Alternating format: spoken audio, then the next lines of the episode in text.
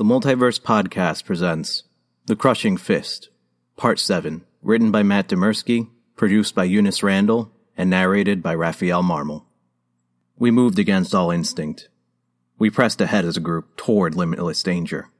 Every nerve in my body, save the ones in my scorched hand, screamed against our heading. A righteous holy eye glared down at us from above the horizon, radiating searing white judgment. Every few minutes, successive waves of force pulsed out, threatening to physically knock us to our feet. It was space itself, ripping a bit more. Ever so slowly, the whining in my ears calmed, and my hearing returned as we climbed over the debris of shattered buildings, pushed between blackened cars, and eyed the dangers ahead. We were surrounded by the sounds of disaster. Injured men and women screamed for help from inside collapsed buildings. Scattered people with bright red burns and charcoal black patches of skin wandered by, begging for assistance. A baby cried somewhere, but there was nobody to attend to him. It was too much for my heart to endure, and I thought of stopping and helping each wounded man, woman, or child we passed. But Christina kept on, her hopeless gaze locked forward, her despair shutting out the cries. I'd never seen her like that before, but I was kept by her side by the knowledge that she needed my support now more than ever. And over all those sounds, all those pains and all those despairing emotions, there was one singular unifying roar. The wind, which had been rapid and searing for so many days, had become a constant and slowly rising fiery gale. It was livable out of the direct line with the righteous eye in the sky, but the tempestuous winds in some streets painted my exposed skin with the feeling of standing too close to a bonfire. On those streets, it was all I could do to keep my eyes open as we held our arms over our faces and pushed on. We were a strange sight to behold, I was sure. Me, her, Vasiliev, Ethan, the Brigadier General, and not exactly Noah, were all in nice clothes that had been dust blasted and torn by debris, and six heavily armed soldiers surrounded us in a trailing half circle. Most of the survivors we passed thought that we were heading somewhere safe, and they began following us, ignoring our explanations that we were heading into danger, not away from it. They either couldn't hear us or they didn't believe us. That was the hardest part for me to bear. These people, while in shock, were going to follow us right into the jaws of hell. As we covered the next few city blocks, we could see the ungodly inhabitants of Teskoy spilling out from the torn space surrounding the distant white hole. Some of those creatures would surely die from the fall, but I imagined the rest would only be made furious and hostile. How many miles away was it? Our military contact had said it was two or three miles northeast of the city, and we were nearing the city's core. The numerous skyscrapers ahead had survived the initial eruption, and now stood like gigantic blackened and smoldering monoliths. Once they towered over us, we would be near the military base, and its vast underground machines that might let us portal to safety. Christina's radio crackled as we stopped to endure another wave of force, and she immediately pulled it up and shouted back. For a moment I heard Heath's voice, but it faded into the same forceful static that had dominated our radio since the white hole had erupted. Damn it, she breathed, before turning around the corner of a tall, shattered building and pulling back abruptly to hide against the wall. She turned her head to us and spoke quietly. This is it. Past here, there'll be all sorts of terrors. If anyone wants to run the other way, now's the time. One of the soldiers with us shook her head and then adjusted her helmet slightly before speaking. No, ma'am. The others wordlessly echoed that sentiment. The crowd of injured and scared people that had followed us stood silently, waiting for us to lead the way. I wasn't sure whether it was bravery or desperation, but I was glad for the group solidarity. It felt like being back in the military again, and I never felt right after I'd lost that bond. We Strange Twelve were a squad, and we'd found ourselves on a battlefield, and we had a very clear mission. We have to make it seven city blocks, Christina said after peering around the corner again. There's a world of shit between us and that base, I don't know where that ruby cube is gone either, but I can't see much more from here. She looked at me. Conn, how's your leg? I looked down at my black cast. My broken leg had been starting to hurt something fierce from all the use. I'm alright. I think she knew I was lying, but accepted my answer with a slight smile. Well then, she looked around, not just at us, but also at the dozens of followers behind us. Everyone stick together. Shout out what you observe. Knowledge, and gaining knowledge quickly, is the only thing that will keep you alive through the next seven blocks. These things aren't designed to eat you or kill you. They didn't evolve with you. They have no idea what you are. So just figure out how to stay out of their way. Got it? A sea of heads bobbed with scared nods. She addressed the armed soldiers. Guns are a last resort. Not only will they probably not work, they'll attract a ton of attention. With that, she slipped around the corner. I followed immediately, submerging into the heated horizontal river of blasting air. Instinctively, I felt my fellows behind and alongside me. All eyes scanned every detail of the rubble and the building lined canyon ahead. Thinking few would look at the same spot, I peered past a series of random debris fires that were starting to die down. I saw them first and pointed. A cloud of them danced among the dying flames. Not touching them, but merely floating in their wavy emanations. They looked like orbs at first, like bloated seed pods almost. They were clearly some sort of plant life. As we tried creeping past, they began floating away from the fading flames and toward us. One of the soldiers batted at one with a fist, and it bounced away briefly unharmed. They didn't seem obviously dangerous, but Christina motioned us quickly ahead, her eyes suspicious. Her concern was proven right when the first pod opened widely near the soldier's face. It had no seeds within. Instead, it expanded, and swiftly latched right around his head. Overcome with alarm, we immediately began hitting them away as best we could, but the swarm continued to grow. Pulling a knife from the belt of one of our soldiers, I gripped the corrugated orb of plant matter and cut as deeply as I dared. It came away, and the freed man gasped for air unharmed. As we tried to fight the swarms off, a plant pod slipped around Ethan's head from behind, and I leapt to him, cutting it away as quickly as I could. Christ! Thanks, he breathed, terrified. More pods swarmed toward the crowd. The fires, Christina shouted. These pods aren't big enough to have complex nervous systems. They're either attracted to heat or to carbon dioxide. The embers of those flames would still be hotter than us. Hold your breath and run. Every single one of us has to do it or they'll find us. Break the carbon dioxide trail. I took a deep breath, filled my lungs to capacity, and hurried forward as quickly as I dared on a leg that was beginning to feel like grinding shards of broken glass. Others followed, dragging a few living bodies with spherical green covering their heads. We clambered over a pile of debris and then watched the plant pods swarm about aimlessly, but none of them dared breathe until Christina gave the order.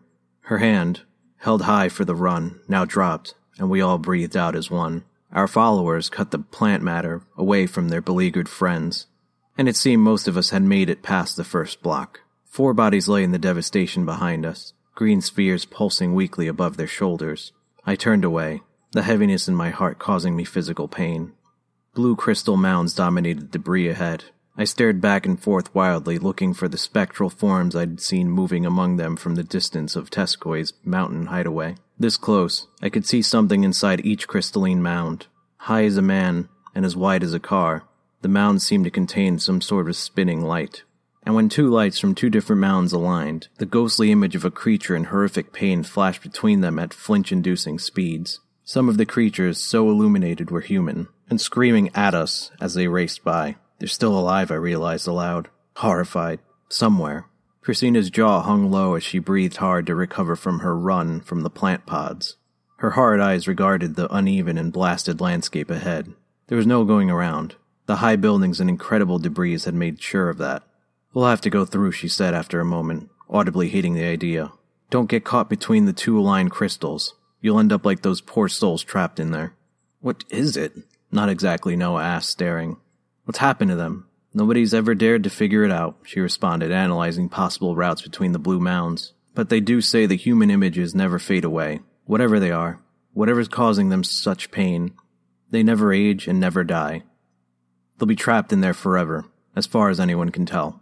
I've got some C4, one of our soldiers offered rather angry at the described fate of fellow humans. Christina shook her head. I don't know what that would do. These crystals behave very specifically right now. We have to get through on their rules, not ours. A moment later, a spectral man in pain whizzed past, the terror in his eyes clear.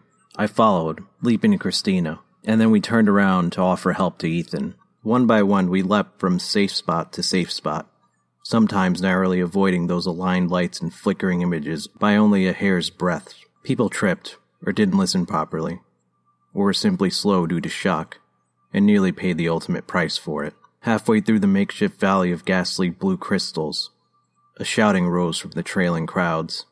The floating plant pods had picked up on the trail of our breathing again. Christina didn't even waste a moment with an expletive. Hold your breath and move as fast as you can. She leapt forward, and I half ran, half hobbled after her. Forced to hold their breaths, the panic in the crowd behind us was eerily silent. Dozens of people leapt and dove and bolted between the crystalline mounds, and I saw the first man get caught. The passing spectral image of some weird creature brushed his arm, and he was pulled back, immediately turning translucent as his body flickered into the nearest crystal. In front of me, his image flickered by, his face full of terror at the realization of what had happened to him.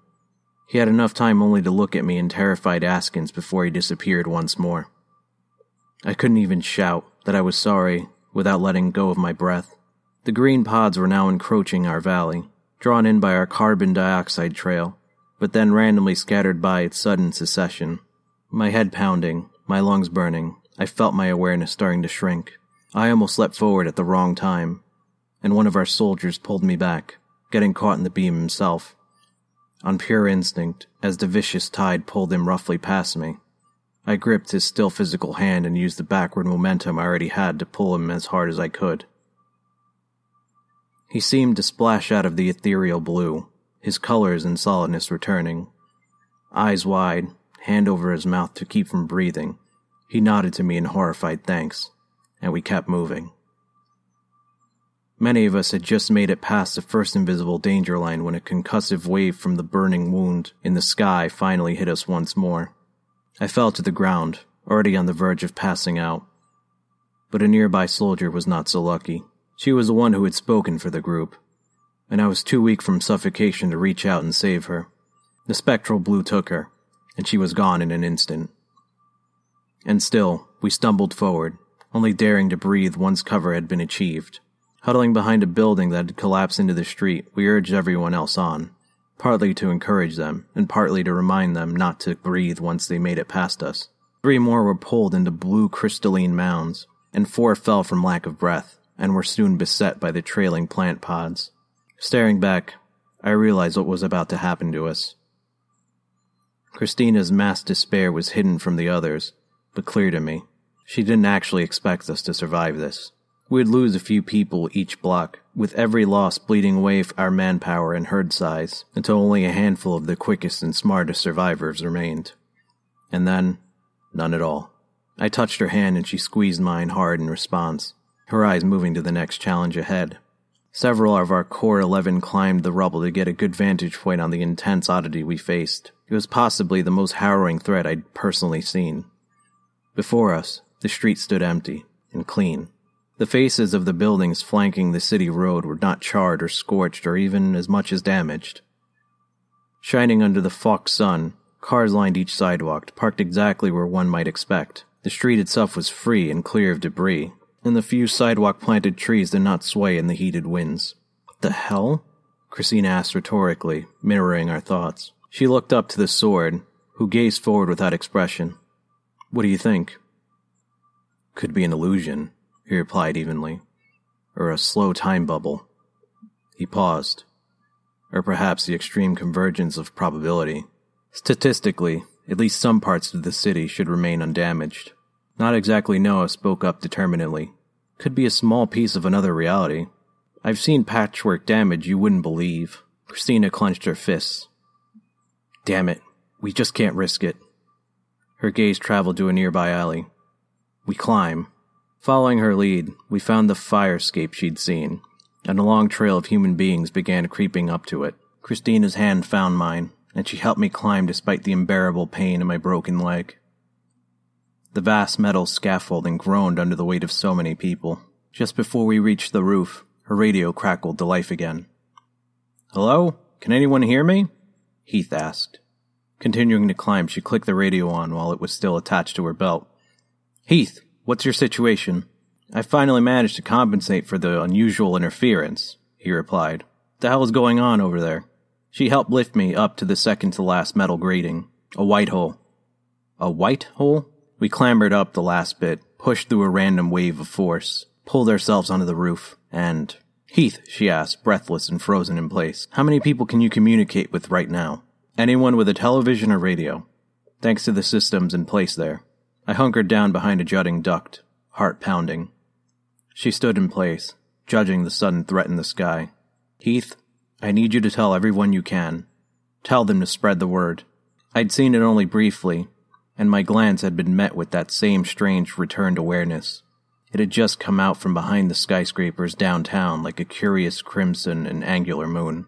Not concerned at all with the white hole blazing a few miles distant, it floated past those enormous buildings, dwarfing them with ease. I knew that the tallest building downtown was around 5,000 feet tall, and the cube seemed to be four or five times bigger. Don't look at the ruby cube, she said into the radio, bringing it up to her mouth. No matter what happens, don't look at it. If too many people look at it for too long, we're all dead. Heath's voice trembled with confusion. All right, I'll spread the word. People began streaming up onto the roof behind us, and we shouted for them to avoid looking at the ruby cube. Doing as they were told, they hid with me and waited for everyone to gather. As the last few people tried to climb onto the roof, a tremor hit, and the strained fire escape gave way with a sudden shocking squeal. Everyone froze as the sound of crashing metal reached us. One of our soldiers looked over the edge for a long moment, and then turned to us with a sad shake of his head. The next building was across only a five foot gap, Judging it manageable, we worked together to pull up as many of the rooftop mechanisms as we could, forming a shoddy but serviceable eight foot bridge. A dozen men slid it out over the next roof and held it down while the women and children with us crossed. Christina followed after, and I went next, trying not to look down at the dizzying drop on the other side. The odd cleanliness existed in the alley below us as well. For a brief moment, looking down when I should not have, I saw the image flicker. Illusion, I shouted. It's an illusion. What did you see? Christina shouted over the roaring winds. I grimaced and saved my answer until I reached the other side safely. Only then did I quietly respond. Mouths. She winced. That one word had been enough explanation for her. We held the bridge down as the last few men crossed over. One of our soldiers was last, and a massive passing wave of force hit us just as he began crossing. Despite our best efforts, the bridge snapped, and we were forced to watch as he fell straight down into a dumpster filled with soft trash bags. Climbing out, he checked himself for injuries before waving up at us to indicate he was all right. How do we get him? One of the men asked. Christina pulled us away. He's not fine. He's an illusion. The men seemed confused and mutely horrified, but they accepted her answer and we quickly moved on. I tried my best to shake my unwilling visualization of what was really happening to our alley at that moment. I'd briefly seen the alley floors and walls coated with eerie yellow flesh that had been filled completely with gnashing, spiked mouths. The next buildings had not survived as well as those two had, but we were past the zone of illusion, as far as we could tell. Heading down into the building, we traversed dust blasted hallways, making our way through burnt out offices and openings that had been punched in the walls. There were no people, no bodies, a fact which was not lost on any of us, but there was nothing we could do about it but remain wary. We soon found the source of those punched holes in the walls. The street outside contained a vast sea of four inch thick vines, complete with wide verdant leaves. Even as we watched, one of the vines snapped up and picked a floating plant pot out of the air, pulling it rapidly into a waiting acid digestion pool. Those oozing purple pools dotted the vine covered street, and I thought I had saw a human skeleton or two spread out along their edges as if the people that had been dragged in had managed to climb halfway out. What now? someone asked. Everyone's exhausted, Vasiliev breathed, leaning against a wall. Ethan winced and held his sides. I should have played squash more often. Maybe I'd be in better shape. Noah's odd twin said nothing as he sat down for a breather. The brigadier general remained standing, apparently unwinded. Our four remaining soldiers quietly ditched some of their gear, trying to lighten their loads. The crowds behind us remained sprawled through the dust blasted hallways, breathing hard and waiting to see what we would do. In particular, I watched a mother tiredly bouncing her baby, trying to keep it quiet. Had she and the child really made it all this way? My heart went out to them. There has to be another way. Christina ran her hands through her sweat matted hair, her desperation finally showing through. There's no other way. There are no options. Life doesn't always provide a way to survive. She trembled with anger. Even if we do make it out of here, these people will be the only remnants of my entire world. I might never have felt at home here, but. She kicked the burnt office chair forcefully and it crumpled. God damn it! Even then, everything else is just going to be destroyed anyway soon after. I hobbled over to her and wrapped both arms around her tightly, even my burnt and bandaged hand. It's all right. She clutched me back, and I turned her so that I could look past her at all the dirty, exhausted, and fearful faces. We're halfway there, right? I asked. She took in a breath, shuddered with a stress induced half sob, and nodded against me. I drove the point home. So what do we got? You always told me to logic it out. She laughed weakly. I did, didn't I? I should have stayed a teacher. Nah, the pay's not good enough, I countered softly. Her laugh grew deeper. Okay, so, I said, fighting my lack of breath to keep my voice steady. A white hole, burning in the sky and growing. Crazy hot winds. Intermittent weird force pushing us back. Tremors that are getting worse. Everything from Teskoi spilling out all over. The crushing fist focusing here on the first world. What else? What's good? What can we use? Or what have we brought with us here?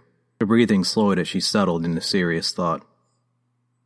We've got ten of us and a couple dozen civilians. Heath on the radio. She glanced over at Ethan's hands and he looked down, startled. A book that refuses to be left behind, and she slowed, her head raising from my shoulder. I let her go, hoping she'd thought of something. An unusual bomb.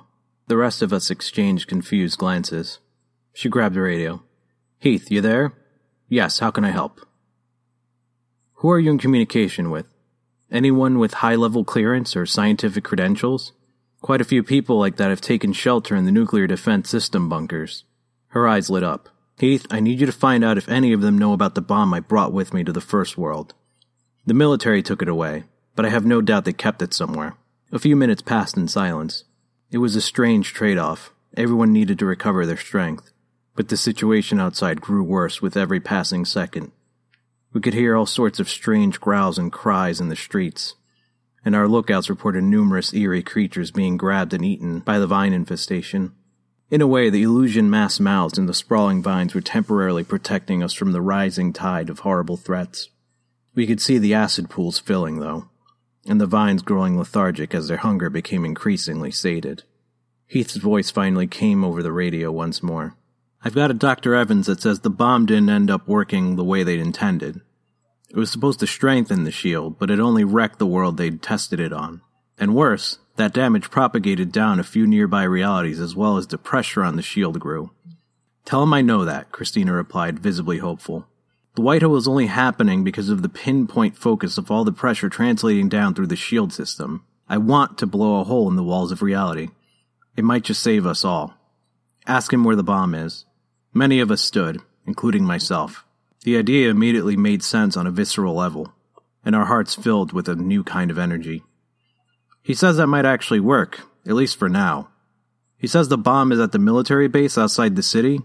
They'd intended to ship it somewhere distant, but the paperwork hadn't come through yet. I'd been there. The military had exiled me through that base, and it was in the opposite direction of the way we'd been traveling. A part of me leapt at the thought of heading away from the White Hole. But that base was much farther away. We were three and a half blocks from escape, and miles from fighting back against the fate of the world. Get these people the last few blocks and get them safe, Christina told the Brigadier General, her eyes distant. The massive man nodded and turned to the crowd. Everyone follow me. The vines have eaten their fill. And stop moving. We're going to get you out of here. Worried faces donned hopeful smiles. As the crowds moved through the shattered wall, Christina pulled away, and I followed.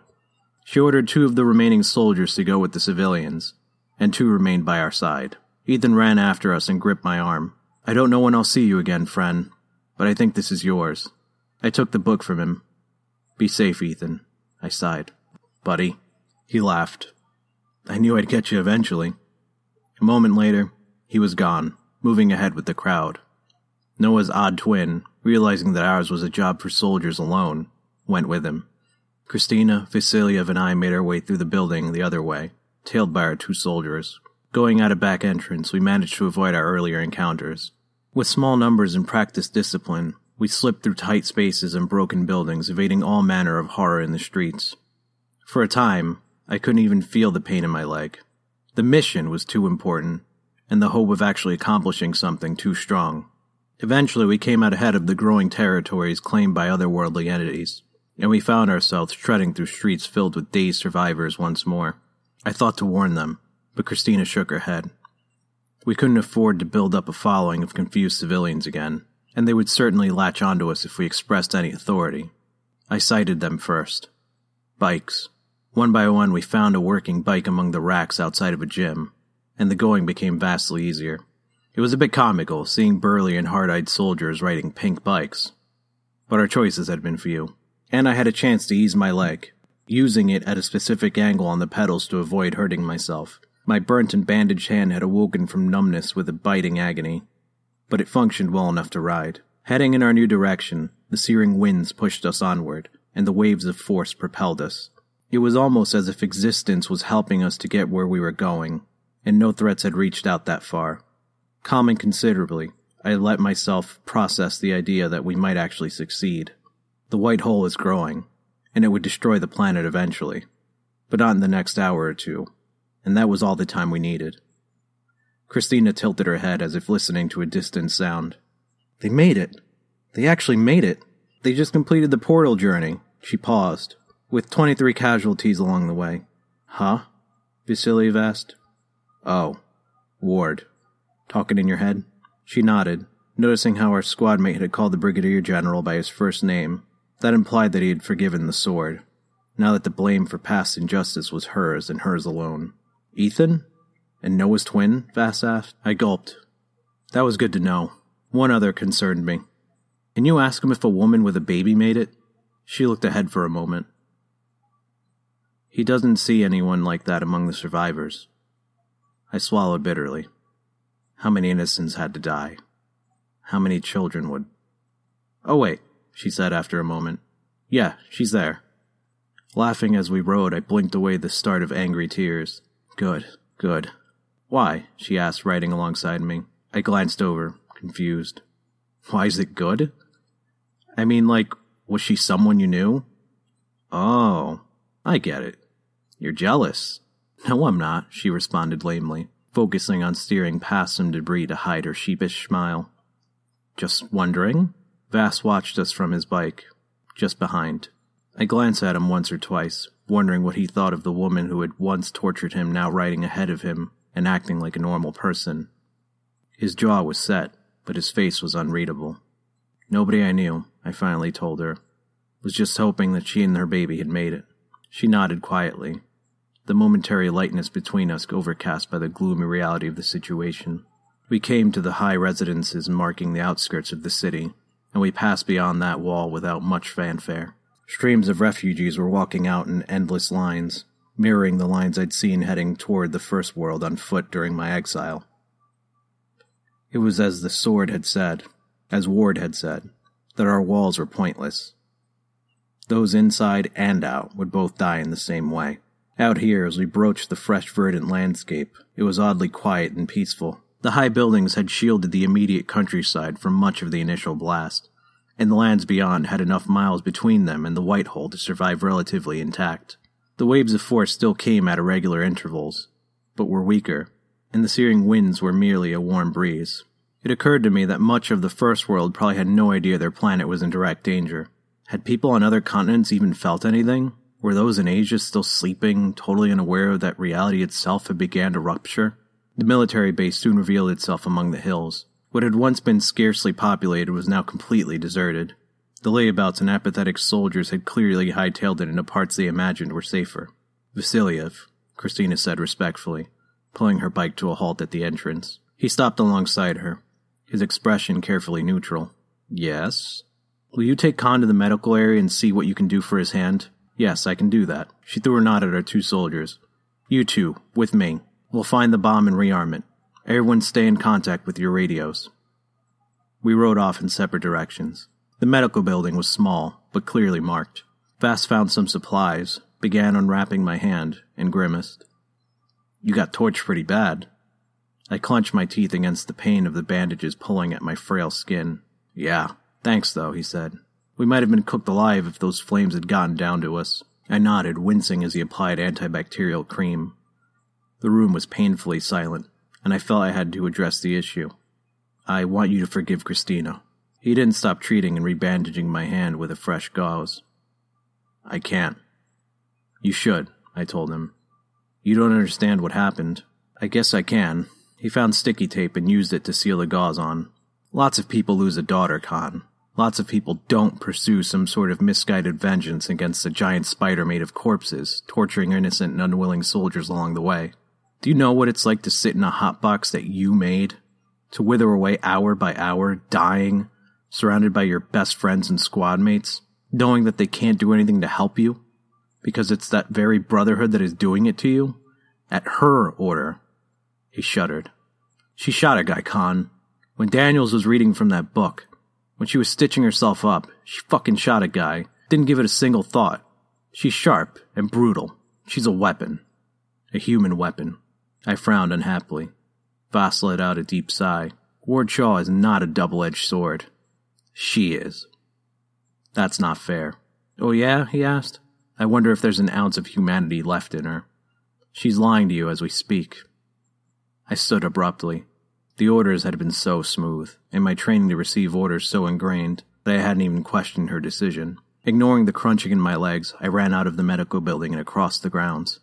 Vass alongside. A helijet was already loudly primed and ready to launch, and Christina and the two soldiers were loading a black and metal dodecahedron into the open ramp at the back. That object was unmistakably a bomb, and there was no doubt in my mind that my ex wife had intended to launch without us. Hobbling up to the ramp, I faced her with burning ire. She didn't look at the other three men with us when she gave the order. Standing halfway up the helijet ramp, she looked at only me. Give us a moment, guys. Vass and the other two soldiers moved off to a respectable distance, which wasn't far given the latent whine of the helijet engines. You were going to launch all on your own, weren't you? I asked. She kept watching me for a moment. There's no sense in all of us dying. Dying? We've got to detonate the bomb as close to the white hole as possible, she said. Someone's got to fly out of there and drop this thing from above. All sorts of random pieces of the planet are being pulled in from damaged realities so it's going to be spitting out chunks of mountain, ocean waters, magma, and who knows. I took a step closer, putting my foot onto the bottom of the ramp. I don't care. There's a sea of horrible threats between us and there, she continued. All the airborne ungodly monsters from Teskoi, and the Ruby Cube to top it off. People were told not to look, but that's not going to last. They'll get afraid, they'll get distracted, or it'll fly too close to the survivors leaving the city. I stepped another foot up the ramp. It doesn't matter. And when the bomb itself goes off, I have no idea what will happen. I don't know if flying high will even do anything. If the bomb works and the inner shield fractures, the white hole will go wild before it dissipates. If it even does. Anything out there is in for a world of chaos. My last step brought me right beneath her, looking up at her face. I'm staying with you until the end. She grabbed me then, her unrelenting hardness finally giving way. Against my cheek, I felt tears running down her face marking a pain deeper than what she'd felt earlier that morning, when humanity had betrayed itself with celebration and revelry instead of a surging will to fight. Conn, don't you get it? This is the end. The story's coming to a close. Humanity's tale is over. Even if we stop the white hole here, even if we somehow saved everyone on this world, the crushing fist has us dead to rights. We're almost out of time and we don't even know who's doing it. We don't even know who is attacking us. I sobbed too at her words. The hourglass of humanity was a physical, tangible thing now, as the sands ran low. The last moments would go quickly, as the last moments tended to do. It still doesn't matter. It's not in me to leave your side. She gripped my arms, her face contorted with pain, tears, and regret. I hate you for being you, she sobbed. I wish that you'd screwed up or do something mean or dumb so I could justify trying not to think about you for the last five years. It was only ever you, and I couldn't feel anything else alone. Nothing else mattered. Nobody else ever mattered. It was only ever me, you, and Laura. Existence is harsh and uncaring, but we were ours. Our family was our reality, and nobody could take that from us. And they still can't. She pushed me back forcefully, her face red and streaming. I'm still in love with you, asshole, and that's why you can't come with me. I need you to live so that any of this matters. I don't want to go back to being the monster I was when nothing mattered. I stood in place, dumbfounded. There was only one thought in my mind. I still love you too. Which is why I can't stay here while you go off alone. Oh, come off it, Vasiliev shouted, sounding rude on purpose out of embarrassment. I can fly the helijet, you jerks. Get out of my goddamn way. He shoved past, heading for the pilot's seat. And I'm better at it than a civilian contractor, I bet. Coughing with awkwardness, the two soldiers came over and helped carry the bomb the rest of the way into the craft. Christina moved out of the way, eyes wide. You don't have to do this. Vasiliev turned in his chair and smirked. Consider this your forgiveness, though Lord knows if you deserve it. Seems humanity's tale is coming to a close, and I'm finding it hard to hold the grudges. She gulped, processed his words, and then nodded slowly. Thank you, Vasiliev. Ah, he replied, suddenly embarrassed again. He turned away to press preparatory buttons on the pilot's console. It's nothing. And besides, I don't plan on dying out there, so it's not some brave sacrifice anyway. It is, though, I said, overcome by his act. It is brave. Get out of my plane, he shouted, waving his free hand at us. Obliging, we stepped out, not sure what to feel except hope that he would succeed. One of the soldiers remained on board. Sir, he said to Christina, he's going to need someone to push the bomb out the back. She nodded. He saluted and the ramp slowly lifted until it went flush with the back of the helijet. The engines powered up to full strength and the radio crackled. This is gonna suck, Vasiliev said. I take it all back. Nobody's forgiven and I hate you all. Good luck, Christina replied sincerely. He sighed. Thanks. Christina, our one remaining soldier, and I watched him take off. The helijet ascended quickly, picking up speed as it headed toward the glowering white eye on the horizon. The buildings and trees nearby made it hard to see him, and the three of us ran up to the top of the building to watch him soar over the sky. Oh shit, Christina said, seeing it before we did. She grabbed a radio. Heath! Heath! What's up? Everything alright? You have to tell people not to look at the ruby cube. I did. Tell them again. I don't have full communications. I'll have to. Do whatever you have to do, she screamed. For the ruby cube had begun to ascend higher, not in response to Vasiliev's helijet, which it dwarfed completely, but in response to thousands of people fleeing the city beneath it. Thousands of people looked up in terror as that cube took up position above them and began to unfold. I wasn't sure what I'd expected. I'd had some vague notion of it shooting lasers or teleporting people inside itself to suffocate them, or maybe crashing down onto crowds to wipe them out. I hadn't expected that it was going to begin moving and changing. Each of its sides began unfolding in a complex pattern, or at least it had that appearance. What could possibly be inside? What was going to emerge from a carved crimson box a mile and a half long on each side? Heath! Christina screamed at the top of her lungs, true abject terror in her voice for the first time I'd ever heard. Do anything! Do anything at all! For God's sake, stop people look! A ringing sound emanated from somewhere next to us.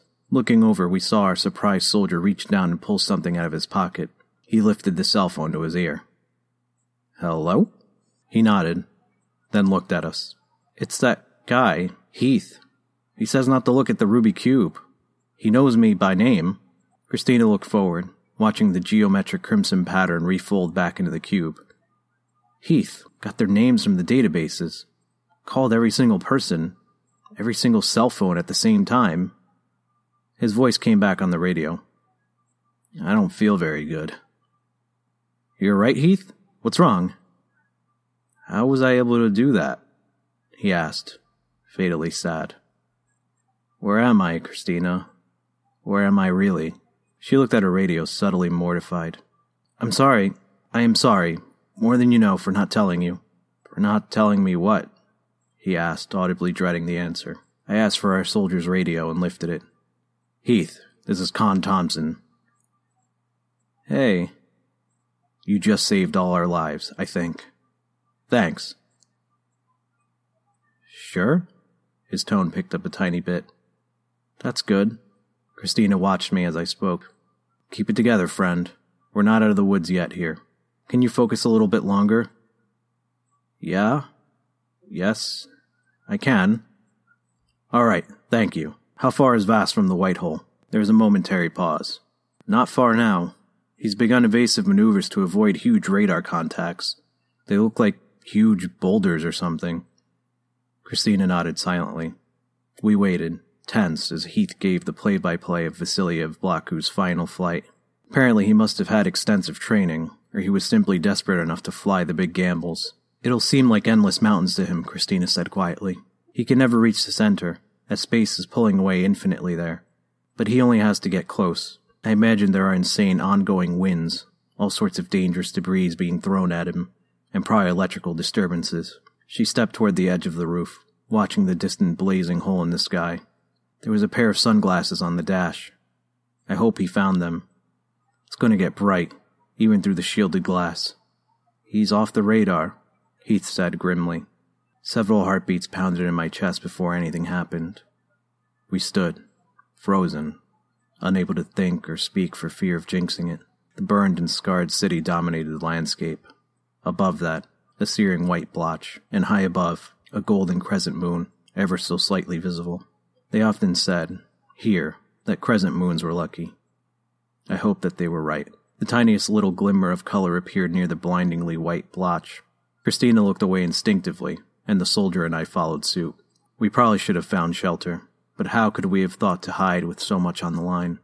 Even at our distance, the blast knocked us off our feet. A brief accidental glimpse showed me one of the charred skyscrapers downtown falling in the sky in turmoil overhead. The initial glare died down after a moment, and we looked over at the horizon. More white blotches appeared all over the sky, and several of them raced up and up and up, expanding like crazy fault lines through the heavens. Even as we watched, one of them seemed to slice right into that golden crescent. The moon lit up, suddenly presenting itself through the obscuring glow of the daytime sky. It lit up and ruptured in half, slowly and tremendously. No! I shouted. Shit! Oh, shit! The soldier next to me roared. Christina, too, yelled at the top of her lungs. Christ! The moon! I screamed, turning to her. The, the, the moon!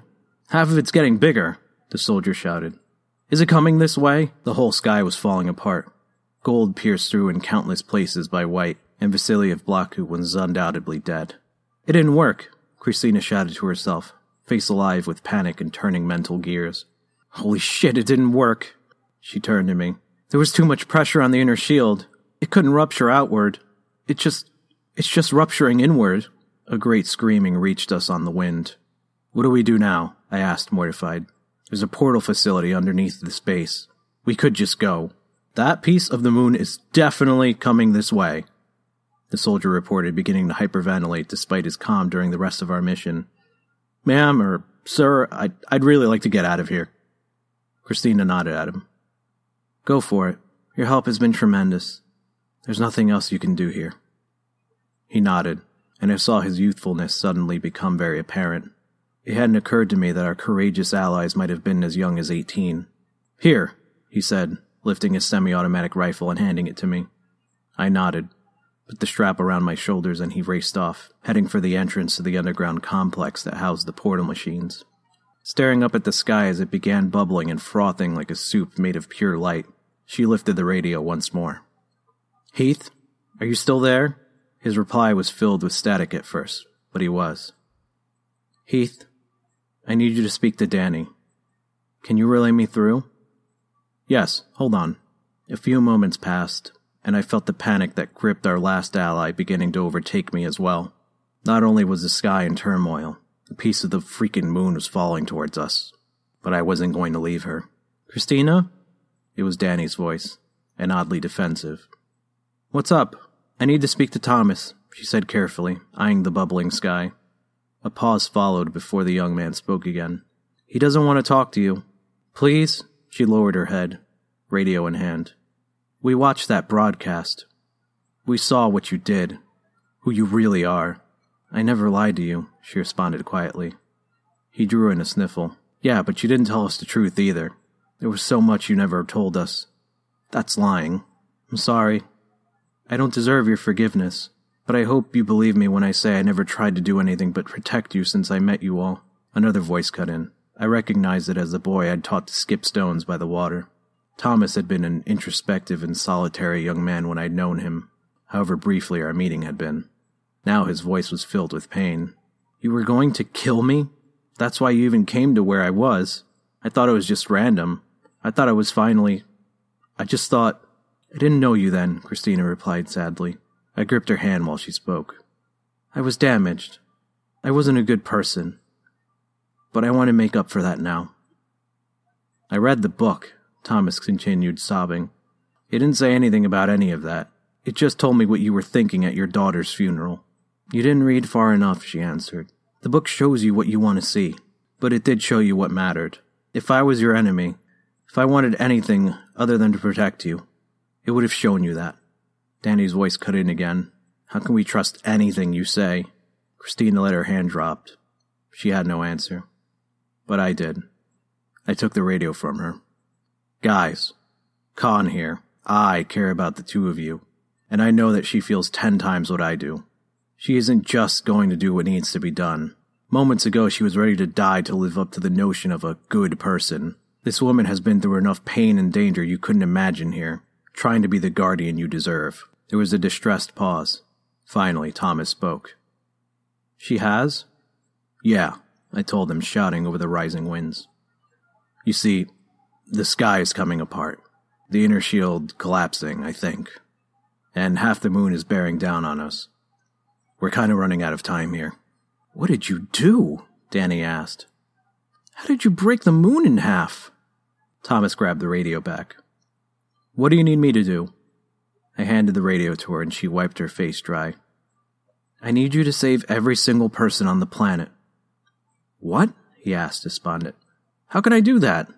The inner shield won't stop you from getting here. Not anymore. Do you remember how we met? A few seconds passed. Keep your radio broadcasting, he finally said. I can feel you. She clicked the button and held it.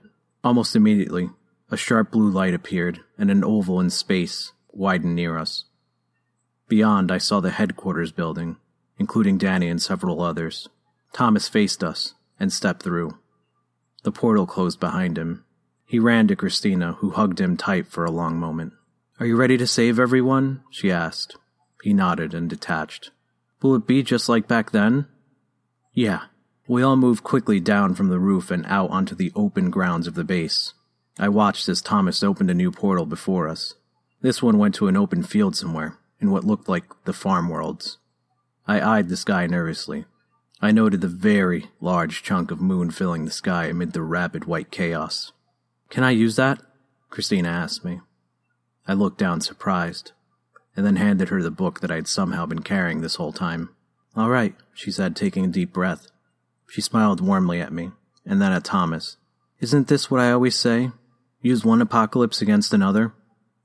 Thomas laughed, and she ran toward the portal. Upon reaching the other side, she darted back to us. She got onto her trembling ground, turned a dime, and ran back. The portal suddenly expanded dramatically to a multiple of its previous size. She didn't stop, running to us, then back, and then to us again. She brought about another expansion event. I stared. Was the book being taken through the portal repeatedly causing this? The next few trips caused another expansion, and I started to comprehend what she was trying to do. Small and chaotic portals began appearing all over the place, and still she did not stop. The main portal expanded again and again, collapsing buildings on either side of the base. It began pushing out through trees, and the environments began filling with random portals big enough for a person, leading all to that same farm reality. And she still ran. Do it! Thomas shouted in support his fists clenched. Each new expansion made the portal larger and larger, until the top of the main aperture touched the seething sky. It seemed the very fabric of reality itself was coming apart like a melting cloth. I saw city buildings on the horizon collapsing as portals blew through them like paper. And still, she ran, back and forth like a deadly pendulum, her eyes grim and her expression determined. I watched as all sight of the rest of the world was lost. There was only a storm of portals in every direction. Finally, she slowed, breathing hard. Heath, what's it look like? Portals have covered the entire building and basically destroyed everything, he responded. It's not pretty. A lot of people dying. She nodded, sadly. No better way. It had to be done. I think you're right. They're going. They're all going. Rising hope surrounded me. I could see it a safe and lush farm world through every single portal, with the sky boiling and the moon about to crash down upon us. This escape route, however inexplicable it might have been, was obvious. Through the portals around me, I saw the exits of other portals, and people streaming through them on the distant blue horizon. The portal exits there would destroy the farming machines and systems, but that was just one farm world, and a worthy sacrifice besides. Fifteen billion people lived on the first world. Christina's insane plan, built on a strange book, a not quite human young man, and the determined will to make a hard decision, was going to save almost all of the first worlders, whether or not they deserved to be saved. She fell to her knees, laughing, crying, and shouting for joy all at once. We just. We just wait until the last moment, then we get the hell out of here. Anyone who hasn't gone through, that's on them. Thomas smiled with her, immensely excited. I was the only one looking as the main portal suddenly went white. A strange and bland room appeared beyond. A woman sat at an all white desk at the far end. I noticed first that she wore glasses, and second, that she appeared extremely angry. Confused, I opened my mouth to ask what I was seeing, but there was no time. An odd fleshy tentacle made of what looked like brain matter moved to the portal and tried to come through. It failed, but it didn't give up. A weird long metallic device erupted at the end of that tentacle and began glowing intently. It occurred to me instinctively that I was able to see it. So, light must be able to penetrate back through the portal. A laser? It was pointed at Christina's back. Something was angry, and it was pointing a laser like device at the woman that had just devastated a planet with millions of portals. It intended to kill her. I knew this. Being a soldier, this threat assessment came to me in a split second. That, and I didn't really give a damn what it was. Nothing was going to harm the woman I loved. I lifted the semi automatic rifle the last young soldier had given me, and I blew away that device with a few furious pinpoint shots. That was what being a soldier was about, I'd always said years of training and preparation for a few moments of sudden violence. A split second hesitation could cost lives, and I wasn't about to hesitate with my heart on the line.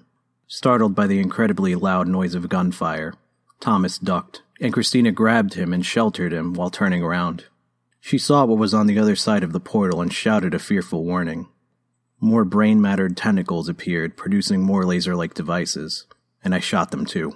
Christina pulled Thomas up and ran for a different portal. Taking the hint, I leapt into one of my own, meeting the two of them on the other side. It's been long enough, Christina shouted over the roaring winds. Shut it down. Thomas nodded, squeezing his eyes shut, and the spectral blue hurricane shrank in a million places all at once, disappearing with a sudden silence. Christina hugged Thomas again, tighter this time, and I joined them. There were no words. We were alive and the horizon teemed with countless displaced, confused, and overjoyed survivors. We hadn't saved everyone, but we'd saved most of them. The First World's knowledge and culture, Christina's culture, and the culture I had married into, would survive. The crushing fist might have still had us in its grip, but humanity would face it together, as one. Overcome by a fit of amazed laughter at the sudden relief of explosive stress, the three of us fell among the wheat staring up in disbelief at the calm and clear blue sky. A great many people had lost a great many things, but we'd actually found something in enduring hell. Each of us was a part of a family again. The end. More of Matt's work can be found at mattdymerski.com. More of Rafael's work can be found at Short Scary Stories Narrations on YouTube.